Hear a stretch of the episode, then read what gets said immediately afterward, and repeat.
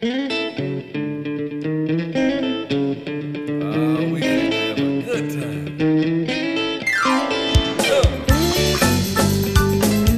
podcast is presented to you by Passion Church, the DeSoto County campus, the fun church in Horn Lake, Mississippi. For more information, visit us at www.mypassion.church.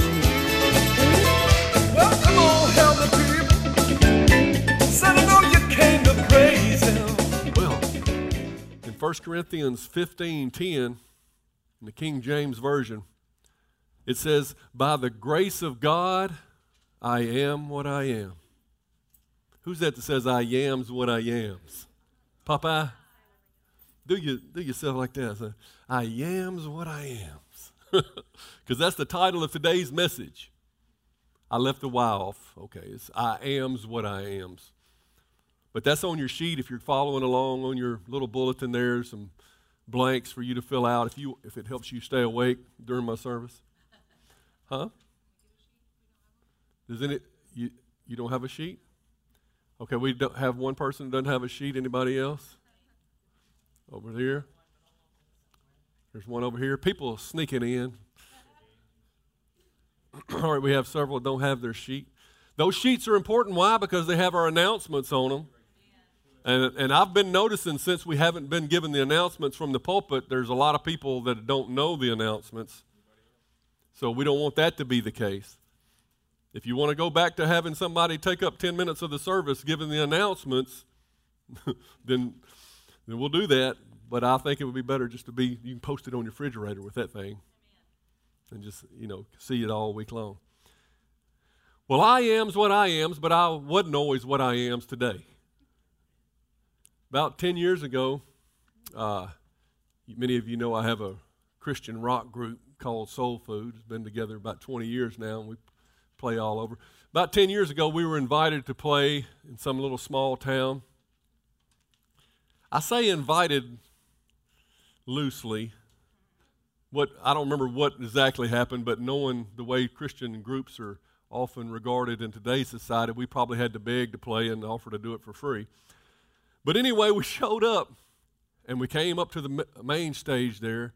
And the guy that was in charge, he said, Oh, no, you guys aren't on the main stage. We, we have another place for you. So he, he took us off the main drag there, wherever all the people were, and he took us down this side street by this gas station to this empty lot over here. He said, Here's where we'd like you guys to set up.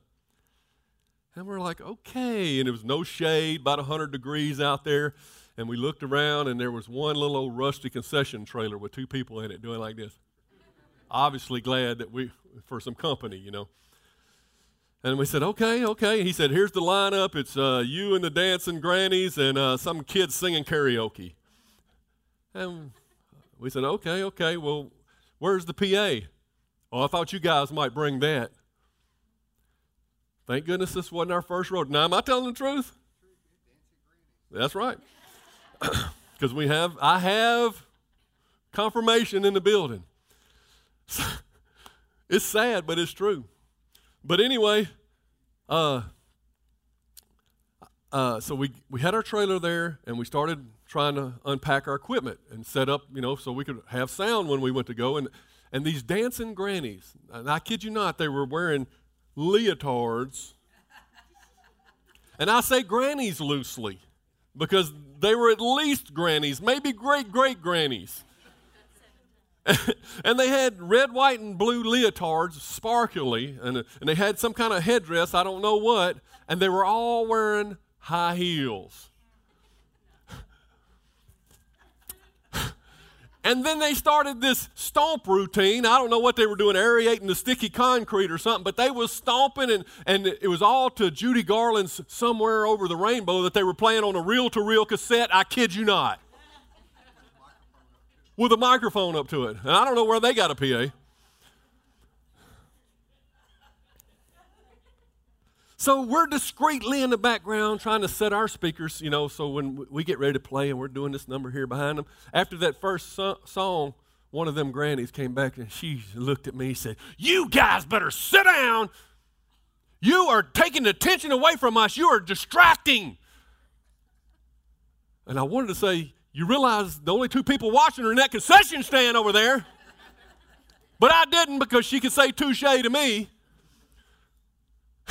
I said, Yes, ma'am, yes, ma'am. And so I went and sat down, and the guys gathered around, and we had a little prayer for, you know, Lord, give us patience. Help us, Jesus. You know, we, we get, built ourselves back up. And so the dancing grannies did their thing. And when they got down, the, there was a man had a little karaoke machine, and his daughter began to sing uh, some country music to a karaoke, karaoke songs. And we thought, well, we'll get a little bit done while they're done because we'll, we'll make sure we don't even get behind her. We'll just plug up some stuff, you know.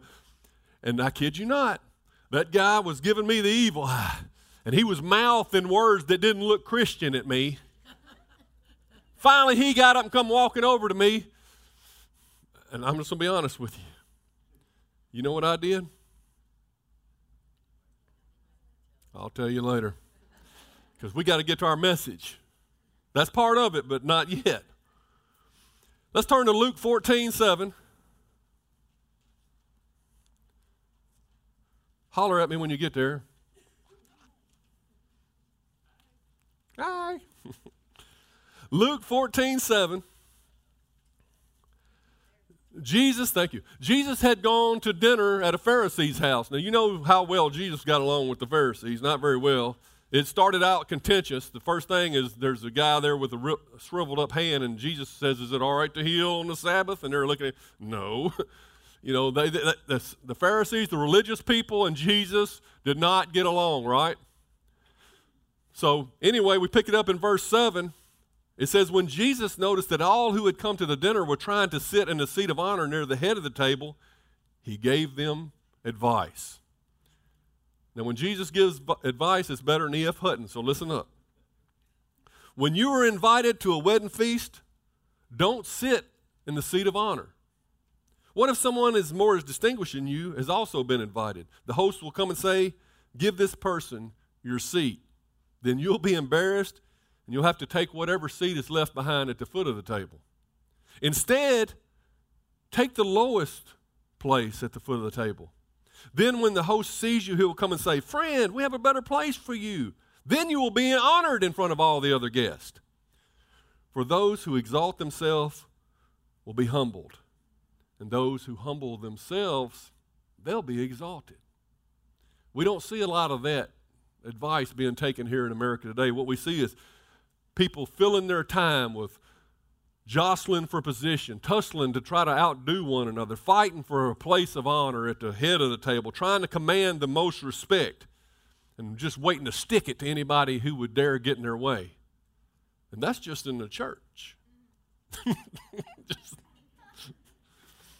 loosen up, people. That was just a joke. Have you noticed that Jesus is leading us down a slightly different path?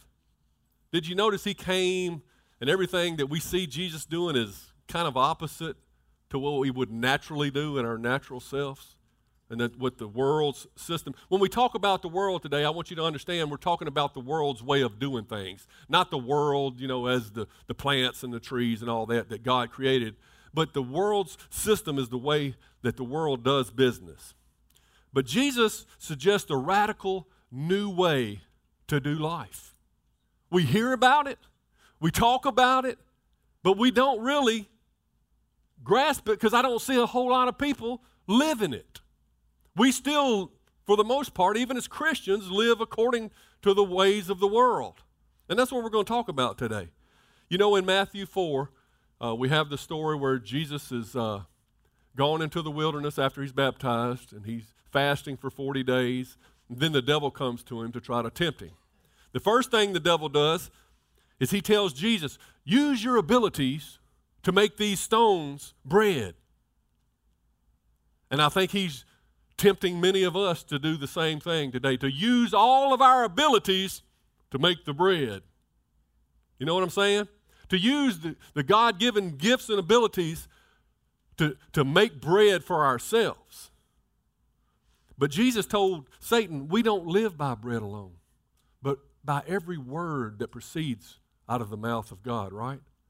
In other words, the path, that different path that Jesus is leading us along, is a path that is in tandem with a stream.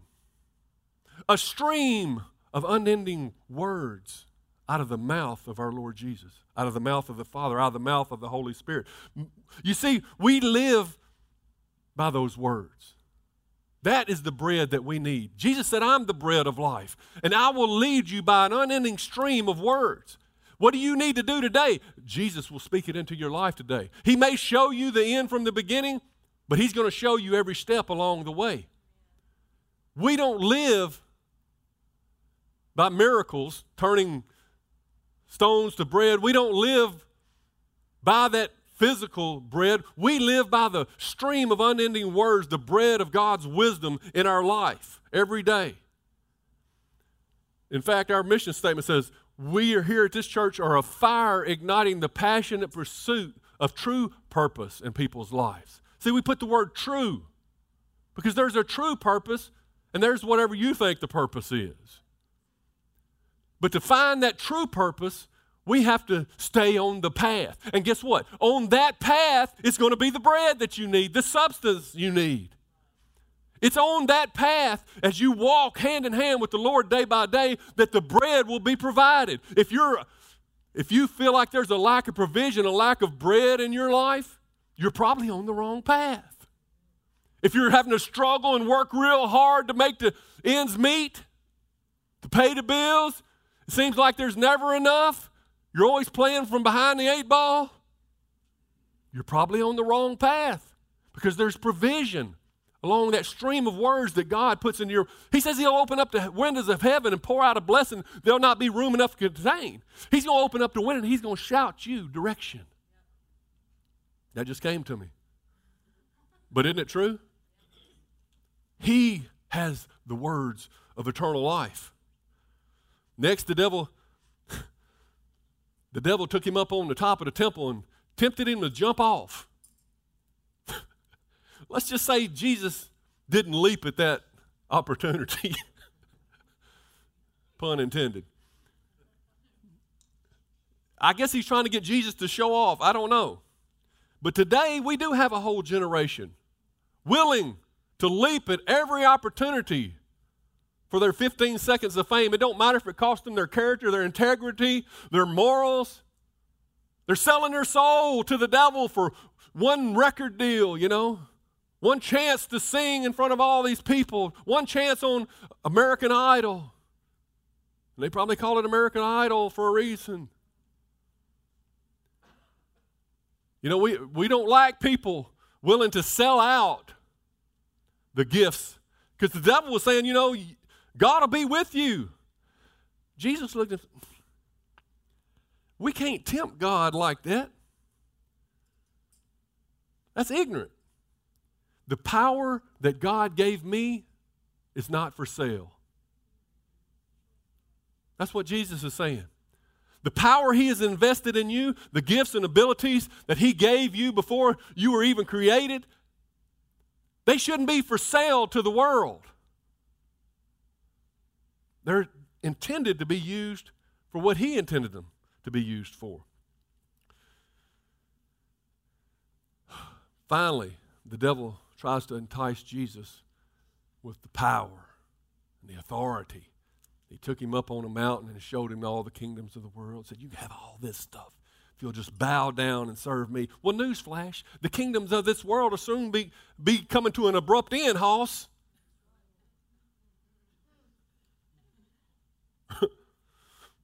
What good is it to win the whole world and lose your own soul?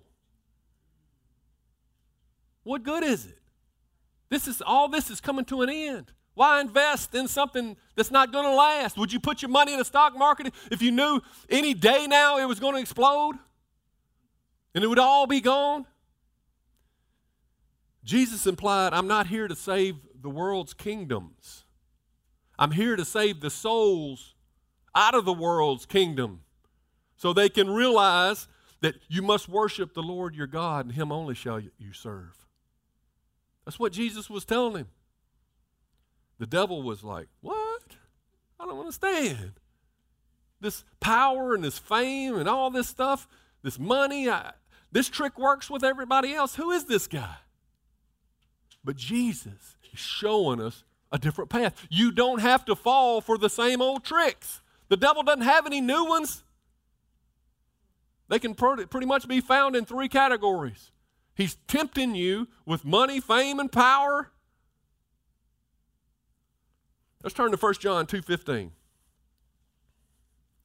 1 John, towards the end of the Bible. Chapter 2, verse 15, the Apostle John puts it like this. Excuse me. He says, Do not love this world once again, we're talking about the world's way of doing things. Do not love this world nor the things it offers you. For when you love the world, you do not have the love of the Father in you. Wow, that's kind of black and white. For the world offers only a craving for physical pleasure, a craving for everything we see, and pride in our achievements and possessions. Isn't that what the world offers? These are not from the Father, but they are from the world. And this world is fading away, along with everything else that people crave. But anyone who does what pleases God will live forever. I'm telling you, Jesus is trying to say there's a different path. I didn't come to confirm your ideas, I come to give you some bright new ones. I'm going to ask you a question, and then I'm going to say Selah. We hadn't used that word in a while, but it's used in the Psalms quite oftenly. It means pause and think on this. It means just reflect. Here's the question How different would your life be if you had no interest in the things of this world money, fame, or power? Think about your situation and the motives behind your, what you're doing, how different would your life be if you had no interest in these things?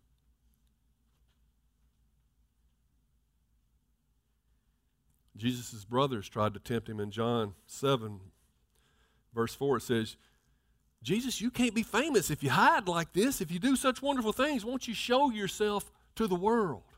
They wanted Jesus to be famous. Jesus, you're doing all these things. And you know what? That's, the, that's many of a church's model.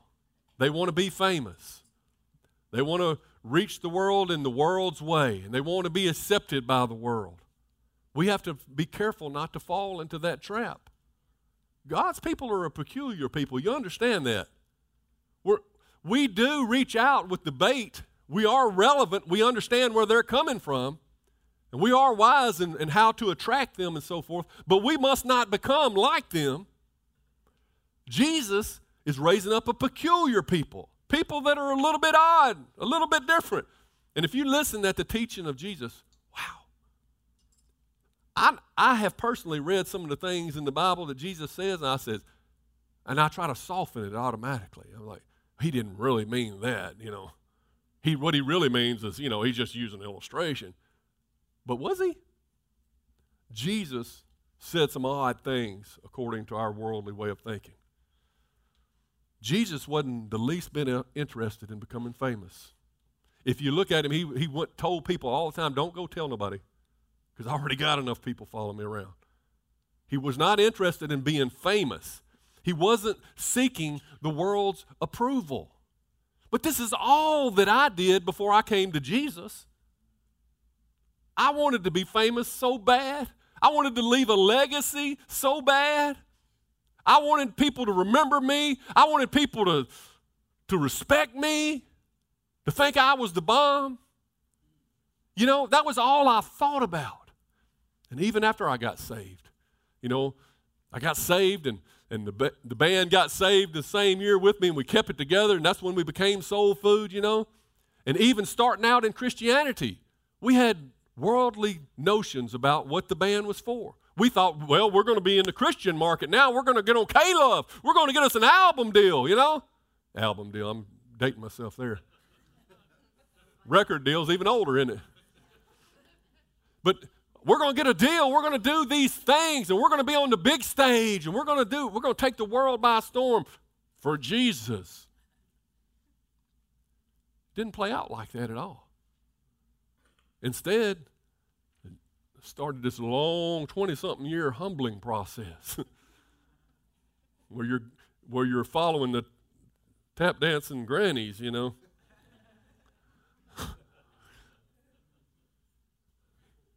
but I'm glad. I am glad because now we, we could care less about being seen. We have found the low hanging fruit all over the Mid South. We go where we can make a difference in people's lives. We can see souls won to the kingdom. We can see lives changed, countenances brightened. We go to make a difference in people's lives. Not to say, look at us. I'm so glad that Jesus didn't let us go down that path. Paul said in Galatians 1:10, he said, obviously, I'm not trying to win the approval of people, but of God. You look at Paul's life, you say, Believe me, you didn't win approval of many people because they was beating him, stoning him, th- leaving him for dead. He was shipwrecked. He was going through all these trials.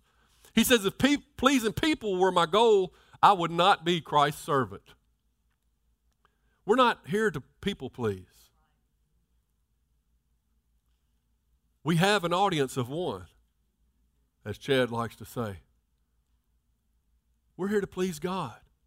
And in doing that, we might really help some people. Not just please them, we might really help some people. I wrote this Too many people want to claim to be a part of the kingdom of God, to claim to be Christ, but they keep a taste for the sweet things of this world. They want both. What did Jesus say about that? You can't have both. Proverbs 25, 27 in the English Standard Version says, It's not good to eat too much honey, to have that sweet tooth for the world. Nor is it glorious to seek one's own glory. See, you can't seek to glorify yourself in this world and to glorify God at the same time. You have to humble yourself. You have to take that seat at the, the foot of the table and let God call you up. Does that make sense? Romans 12, 2 says, Don't copy the behavior and customs of this world. There it is, black and white. Don't copy them. But let God transform you. You, you remember in 2 Corinthians 5 where he says that you were made a new creation in Christ Jesus? Let God transform you into a new person by changing the way you think. See, you used to think these things and we didn't know any better. But now, there's a light coming on because Jesus is the light of the world. And then there's a light coming on. And now we're beginning to see the way God does things. Didn't I suggest to you that Jesus has a radically different view of a way to do life? And, and he's, he's trying to get it across to us? You can't sit on the fence and say, I want the things of the world. I want my respect. I want this for me. But God, I'll give you Sunday. God, I'll give you a little bit as long as it don't interfere with my plan. I don't know where I'm getting preaching real hard right now, but I'm telling the truth. It says, Then you will learn to know what God's will is for you, which is good, pleasing, and perfect. Some say, I don't know what God's will is for me. It's because you hadn't even sought it. You haven't let God transform your mind. You're still pursuing the things of the world, and you'll never find it over here if God's is over here. You've never entered into the first phase of God's will for you if you're not letting Him transform your mind, transform your way of thinking, your understanding, your uh, paradigm shift happening in your life. What is God's will for you? What if God's will for you is something that you never even planned, never even thought of? You've been heading in this one direction, you've invested every every ounce of every day heading in this one direction, and you find out God's direction is that way. What do you do? You know what repent means? It means turn and go the other way. It means switch alliances. You were once pledged your allegiance to this world, but now you're pledging your allegiance to God. God's not asking for a piece of you, maybe a, a, a, a slight turn. He wants all of you. He wants you on that path where there's provision. Listen to what we're saying. Ephesians 2:10 says for we are God's masterpiece. He has created us anew in Christ Jesus. 2 Corinthians 5. Old things are passed away. Old things are passed away. Behold, all things have become new. And He has created us anew in Christ Jesus so that we can do the good things that He planned for us. Not the, the old things that we planned for us, but the good things that He planned for us long ago. He planned it long ago, and He's waiting on that shift in your thinking. God doesn't want us conforming to the world's model of success. Man, you can you can have number 1 on the charts 18 weeks in a row. You can be president of the United States. You can be president of the UN. You can be the next world dictator and get before God, and it won't mean a thing to Him. He's no respecter of your personhood, of your accomplishments.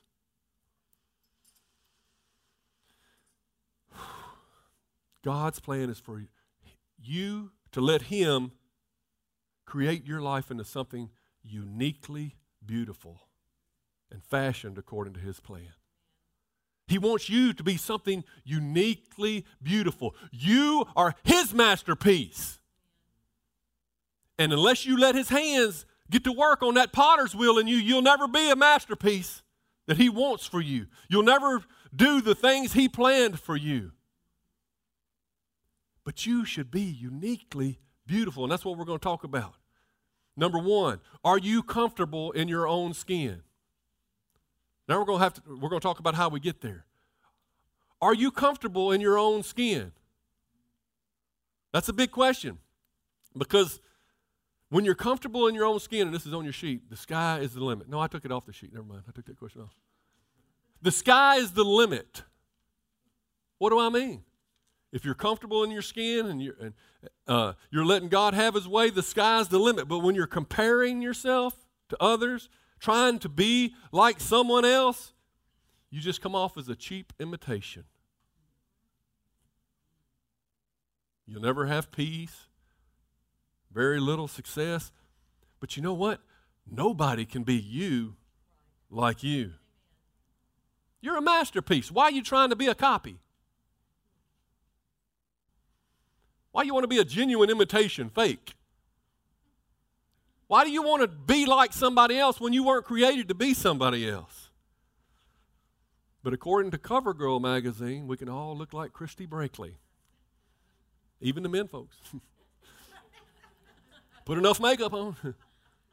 not, not, now, fellas, I, I'll be the first to say, thank the Lord for makeup, you know.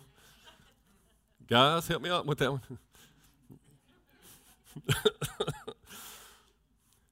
Gatorade has a commercial that implies that if we drink Gatorade, we can be as fast as Usain Bolt. Listen, I've drank Gatorade. I started a 40 yard dash back in high school that I still ain't finished. they still waiting on me. Some old guys in there with a stoplight. Nike would have us believe if you wear their shoes, man, you can jump and slam dunk like LeBron James. LeBron James.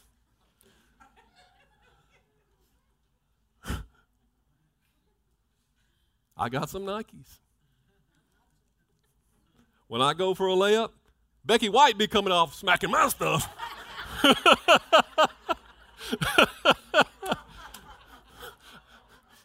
I'm not lying. After I play basketball, my basketball shoes have a, a, a, scuff mark on the right toe every time because when I go up, I don't jump, I, I slide. I do not get off the ground. but I got some Nikes, and I'm drinking the Gatorade. You see, comparing yourself to others is just falling into another one of the devil's traps. Man, he wants you feeling down about yourself because you can't do something somebody else does. Well, that's silly. You can't do everything everybody else. You weren't designed to do that. Galatians 4 says, pay c- careful attention to your own work. See, God's given you work to do. He, you have your own work. Your own work in doing somebody else's work. For then you will get satisfaction of a job well done because you can do your own work. You can have satisfaction. How many don't feel satisfied? Don't feel like you're measuring up? Maybe you're not judging yourself according to the gifts and abilities God has given you. And you won't need to compare yourself to anyone else when you're doing your own work. For we're each responsible for our own conduct. What does that mean? What does it mean we're responsible for our own conduct? It means that when I get to heaven, God's not going to toss me a basketball and say, okay, let's see your best 360 windmill dunk. Thank goodness. He's not going to say, okay, boy, take off toward the pearly gates and I'll catch you on the way back. We'll see what you got. He's not going to look at my complexion and see if he sees signs of premature aging and wrinkles.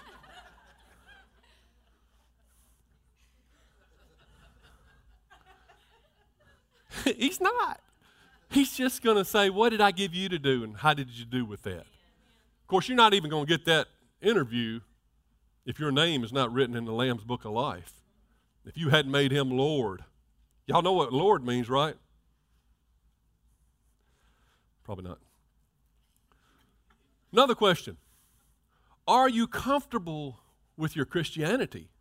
Are you comfortable in your own skin? Are you comfortable with your past? Are you comfortable in your Christianity? In this whole peculiar thing? This whole church that Jesus is building? In your role in the church, or do you bemoan everything that God asks you to do? church wants me to come down there three Saturdays from now. Don't they know I got stuff going on? Do you I don't have time for church stuff. My schedule is busy. I don't have time, any time for God stuff. Don't He know? Some people feel like just coming to church is doing God a big favor. Really? Maybe you're here today and you think, well, I'm just, I'm helping God out by being here today. He's going to be so proud of me. I was the opposite. You know, I lived 32 years for the devil out in the open. Didn't, you know, there wasn't no hiding the way I lived. But when I got saved, my sins got forgiven, I couldn't do enough for God. I couldn't, I, I, couldn't, I couldn't say no to anybody. They could ask me to do anything in the church, and they did. Sometimes my schedule, you ask my wife, for the entire time that I've been a Christian, uh, about 19 years now, my schedule has been packed. You know, I'm working a 40 hour job. I got a wife and kids. And, and man, on Monday night, I got band practice. On Tuesday night, we got prayer. On Wednesday night, I'm at the church. Thursday night, I'm doing. And she's like, she has to calm me down. And I'm not saying that's wise, but my heart was to do every. I, it's like Daniel. I have to make the boy say no. He wants to do everything in the church. His heart, it, he knows what it means. He knows what it means to be forgiven. He who's forgiven much loves much. And I couldn't wait to do everything I could possibly do for the Lord. And, and along that path, man, I've been asked to do all kind of things that's so far beyond my ability. Like be a pastor. Like preach a message. Like talk without saying stupid words. Making up stuff as I go. I've been asked to do all kind of things. And I just wanted to share with you two phrases that I have, I have just out of necessity learned to say to myself. They're really just, they're much more than just what I say to myself. They're a new philosophy, a new paradigm shift in my way of thinking. First is the title of today's message I am what I am by the grace of God. I didn't make myself pastor. I didn't make, I didn't make myself do whatever good I've done. I just am what I am. And if He asks me to do something, I can do it by the grace of God. He won't ask me to do something He doesn't equip me to do. So when I, I'm feeling overwhelmed that I can't do this, Lord, I am what I am by your grace. Here we go. And I step out. And it gives me courage. The other thing, well, let me remember the other thing. Oh. when I would have my schedule so full, and after, you know, the, the new Christianity thing wore off, you know, the in love part, the baby Christian enveloped with the Spirit of God everywhere he goes part, and then I started having to walk by faith. Sometimes I would have my, my schedule so full, and I found myself resenting having to go all the time. I set my own schedule. I, I was one saying yes, but then I began to resent every time I had to go to the church, or resent every time I had to, or I just, man, I, like some time off, you know, this, this, this. God dealt with me. He said, Are you a part time Christian? And I began to realize, and this is my statement this is who I am. This is what I do. When I felt like I didn't want to do it, it didn't matter. This is who I am, and this is what I do. Take that, devil. This is who I am, and this is what I do. This is who God made me. I am what I am by the grace of God, and this is who I am, and this is what I do. Maybe that can help some of you. Because that is where you begin to get a shift in your understanding of your purpose here on the earth. There's not a secular me who does my thing during the week and then a Christian me on Sunday. This is who I am. This is what I do. Another thing, are you comfortable with your past? These are things that's going to help you now. Are you comfortable with your past? Some of us can't let it go. But you remember 2 Corinthians 5 old things are passed away. Let your past be your past at last. Let it go. You know it's under the blood, right? If you're if you're forgiven, let it go. We've all taken these windy roads. We've all been around the backside of the mountain. Some of you haven't been on the journey long. Some of us have been on a lot longer. Some of us have been on the many paths over the last 70 years. We've all come these crazy routes. Some of us come down Goodman. Some of us come up 51. Some of us lived here. We lived there. We worked here. We did this. We have all these experiences, these seasons that we went through in life. Seasons where I was married. Seasons where I buried my wife. Seasons where I did this. I lost my children. Seasons where I, I raised my children. Seasons where my children did this. We've gone through everything that this world could possibly throw at us, it seems, but we have all converged right here here right now at the Passion Church on August 14th, 2016, together to hear this message. You are here right now, despite all your past, because you want to know a new way. Because you want to live a different life and you want to glorify God. You are here, you, no matter, I don't know how you got here. You may have walked, you may have rode a bicycle, you may have dropped out of a helicopter. I don't know. My kids seem like the, they probably thinks he was born here.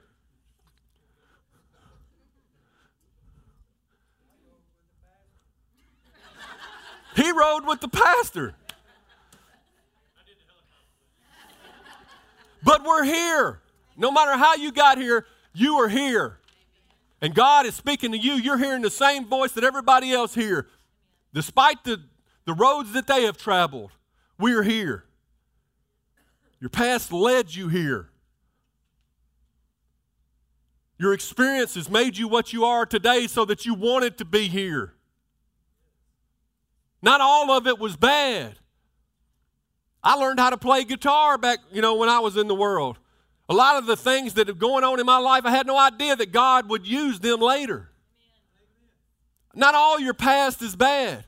I have selective memory. Usually, when I talk about my past, it just seems terrible, but there, it wasn't all bad. I met my wife when I was lost.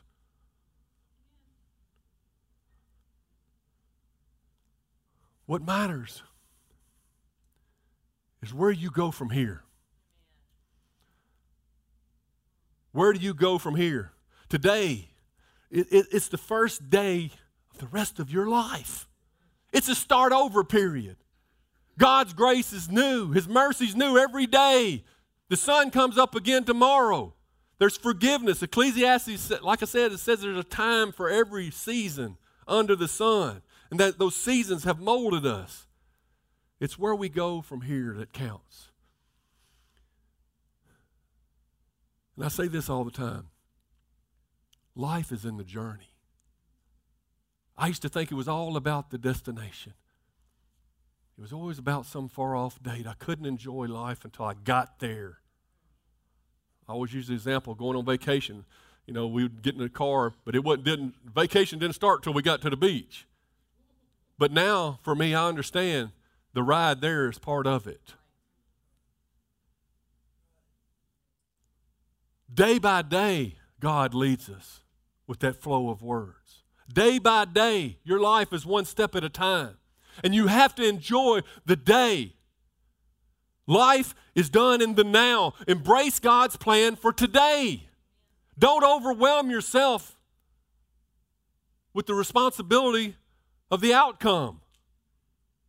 Live in the now and do what you're supposed to do today and lay your head on the pillow at night with, with some peace in your heart. Enjoy, learn to enjoy the things that really matter. And there's things in your life every day that really matter. People in your life that God has put there that really matter. Say this the kingdom of God is now. Most of us think of our Christianity, well, I got saved and one day I'll get to heaven and that's when the kingdom of God will begin. No, the kingdom of God is now. His spirit is in your heart now. Know you not that the kingdom of God is within you. It's now. Don't wait to heaven to think that that's when it's going to get good. It's already good. It's in the way we see, the understanding that we have with our mind. We've been told so many dumb things. We've believed so many lies. We've been down those, those roads, and then, and then we're stuck, and we can't see. But the kingdom of God is now. Let the past go. Even Apostle Paul, he had to deal with his past. He wrote two thirds of the New Testament, but he had issues.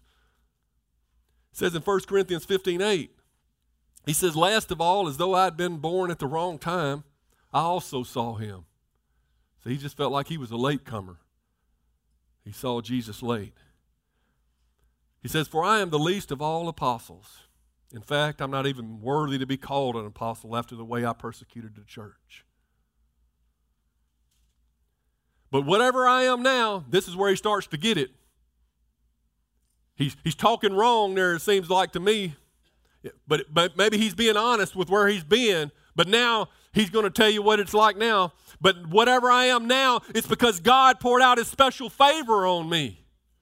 And not without results. How disappointing is that going to be on the final day when God poured out his special favor on you and it was without results. It says, For I have worked harder than any of the other apostles, yet it was not I, but God who worked through me by his grace. I am what I am by the grace of God. That's what it says. I am what I am by the grace of God. He's saying, I live in his grace. I am what I am, but I worked harder than anybody else. See, the grace motivated him to action. You don't sit back and have this sloppy, agape, greasy grace where you say, I'm saved by grace, and so I can do what I want. Christians are to be the most excellent people in the world. Because now you've got new motivation. You're not doing it for yourself. You're not doing it for a kingdom that fades away. You're doing it for an eternal crown. You're doing it for an eternal Savior. Somebody who gave his life on the cross for you. And I can't do enough for him. Now you have a new motivation. You don't want to do things halfway anymore, just skating by. But you want to do everything as if unto the Lord. Everything, the, the menial things in your life. You do it as if, as if unto the Lord. And he gives us some more strong advice in Philippians 4. Listen to this. This is a little shift, but Philippians 4:11. He says, Not that I was ever in need, for I have learned to be content with whatever I have. Contentment. Contentment. Is Jesus enough? If you had to live in a little hovel on a dirt floor the rest of your life Would Jesus be enough?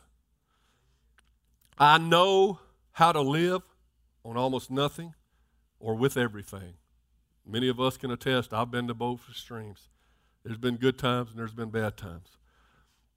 I've learned the secret of living in every situation, whether it is with a full stomach or with an empty, with plenty or little.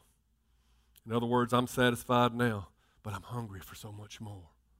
I'm satisfied in the day. I have peace when I go to bed at night, but I'm hungry for tomorrow. I'm content in my current state, but I'm ever driven to greater heights by my deep desire to please and glorify the Father. Contentment, but a hunger. It sounds like they don't mix, but they do for a Christian. You can be content where you are, but hungry for more. And then you know the verse 13 For I can do everything through Christ who strengthens me. You can do all that. You can go through it.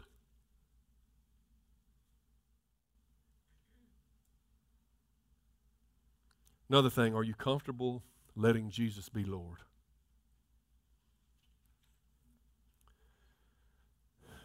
You'll have to ask yourself that question. How do I know I'm letting Christ sit on the throne of my life?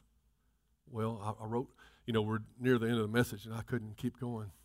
So I just gave a, a couple of ideas of how you know that God is starting to get a hold of you, that you're starting to get it, that you're on the right path.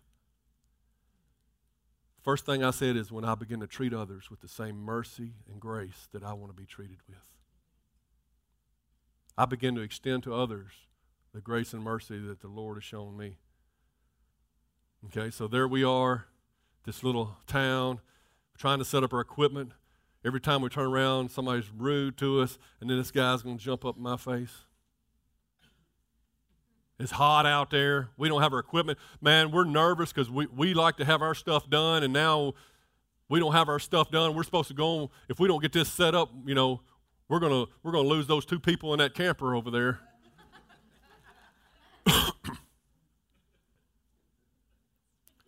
and then this guy, his daughter can't sing a lick, but to him, he thinks she's. This is the Grand Ole Opry or something.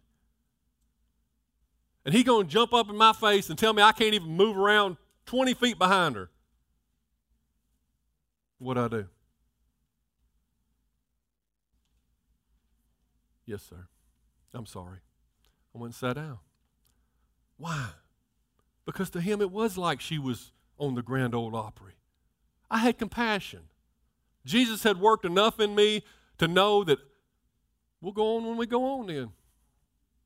But I'm not going to hurt somebody over my issues. And I'm not going to retaliate evil for evil.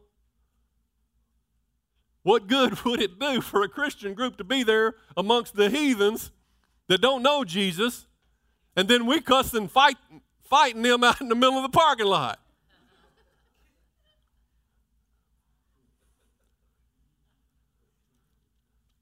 That's the first thing. Begin to, begin to learn to treat others with some mercy, have compassion, see their point of view. And then, secondly, when I begin to learn to trust in the Lord's strength and not my own.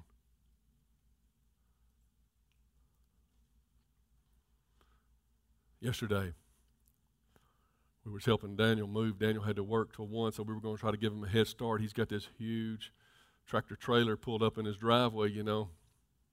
Hope you don't mind telling this story. Uh, and so I, I called up John. John had said he would go. And I'm thinking in the back of my mind, John, is he going to bring his air tank or am I to push him in a wheelchair? What? John, he, he, got his stick back. I see that. I, I'm glad you're sitting way back there, brother. But anyway, John sometimes has trouble breathing. Uh, just walking from the from his house to my truck, and he's often out of out of wind. There's been times that I know he's lost his oxygen level to the point where he had to call 911 to get him. It's a serious issue. I mean, he, he survives with a limited amount of oxygen. Just a fact. So when I picked him up, something told me to go get him. I picked him up, and I'm thinking, and I, and I told you, I said, John, I don't want you to do anything today now. You're just there for moral support, you know, because there were supposed to be some people there to help. I said, John, you're just here for moral support. He was glad to go. John will go anywhere you ask him to go. He just wants to be involved in sharing the love of Jesus. You are an example, John. And so John just wants to go. I pick him up, and we get there, and this, this, we open back into this thing, and it's a big, it's all the way to the top, all the way back. It's a big old trailer. And so we're waiting on some people to help, and and uh, I said, well, I, we got to get started because I can't be here all day. So we start, I start pulling a few boxes off that was on the end. John says, let me climb up in there. I said, John, you can't climb up in there. You just sit over here and be still. I, go get you a chair. Oh, I'm, I'm going to climb like a monkey. I'll get up there. John hops up in the truck just to show he can do it.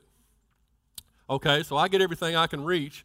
John starts sliding things over. Next thing you know, John's pulling big boxes down and putting them up there. I said, John, I said, John, you're going to overdo it now. I said, what good is it do if we have to rush you to the 911 or rush you to the mercy room in the middle of trying to unload this truck?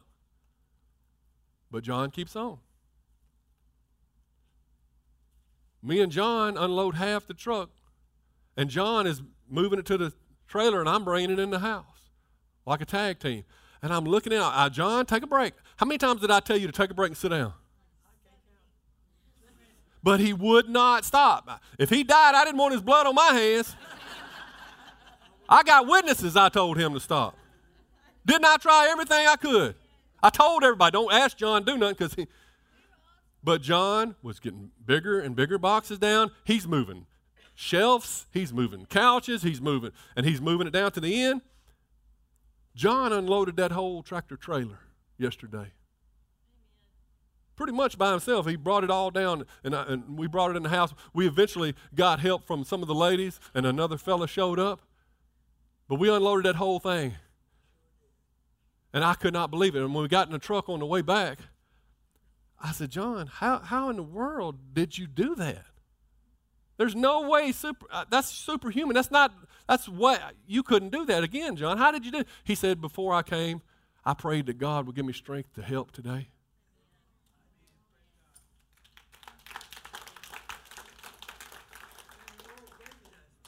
And the Lord gave him that strength. And we got her done. When you begin to learn to trust in the Lord's strength and not your own, then you know you're on the right path. I said Wednesday night that fear focuses on your ability, but faith focuses on God's. And we walk by faith. How do I know I'm letting Christ sit on the throne of my life? Well, I've learned to begin to humble myself, to sit at the f- foot of the table and let Him do the exalting. I've learned to humble myself so that He may be exalted. When I realize that it's not about me, it's about Jesus anyway. It's all for Him, by Him, through Him, that we even live and move and have our being. This world was created for Jesus. When I, when I stopped trying to be somebody, it's about Him, it's not about me. Jesus is complete. I'm just in the process of learning and growing, you know, somewhere along, but He He's outside of time, space, and dimension. Do you understand that? He sees yesterday, today, and forever all at once. He's outside of the realm of these limitations that I'm confined to. And if I begin to trust Him instead of trust myself, how much further can I get in my life? I'm right here in the middle of time, space, and dimension. I can't get my foot off the ground when I go up for a layup. He's holy. Me, I'm, I'm being perfected, but He's holy. I am what I am, and I'm thankful for that. I, I am what I am. He He's the great I am.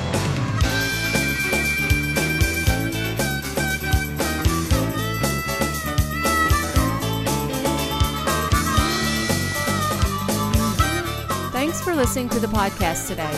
We hope you enjoyed it and that it inspires you to live out God's Word. For more information, visit us at www.mypassion.church.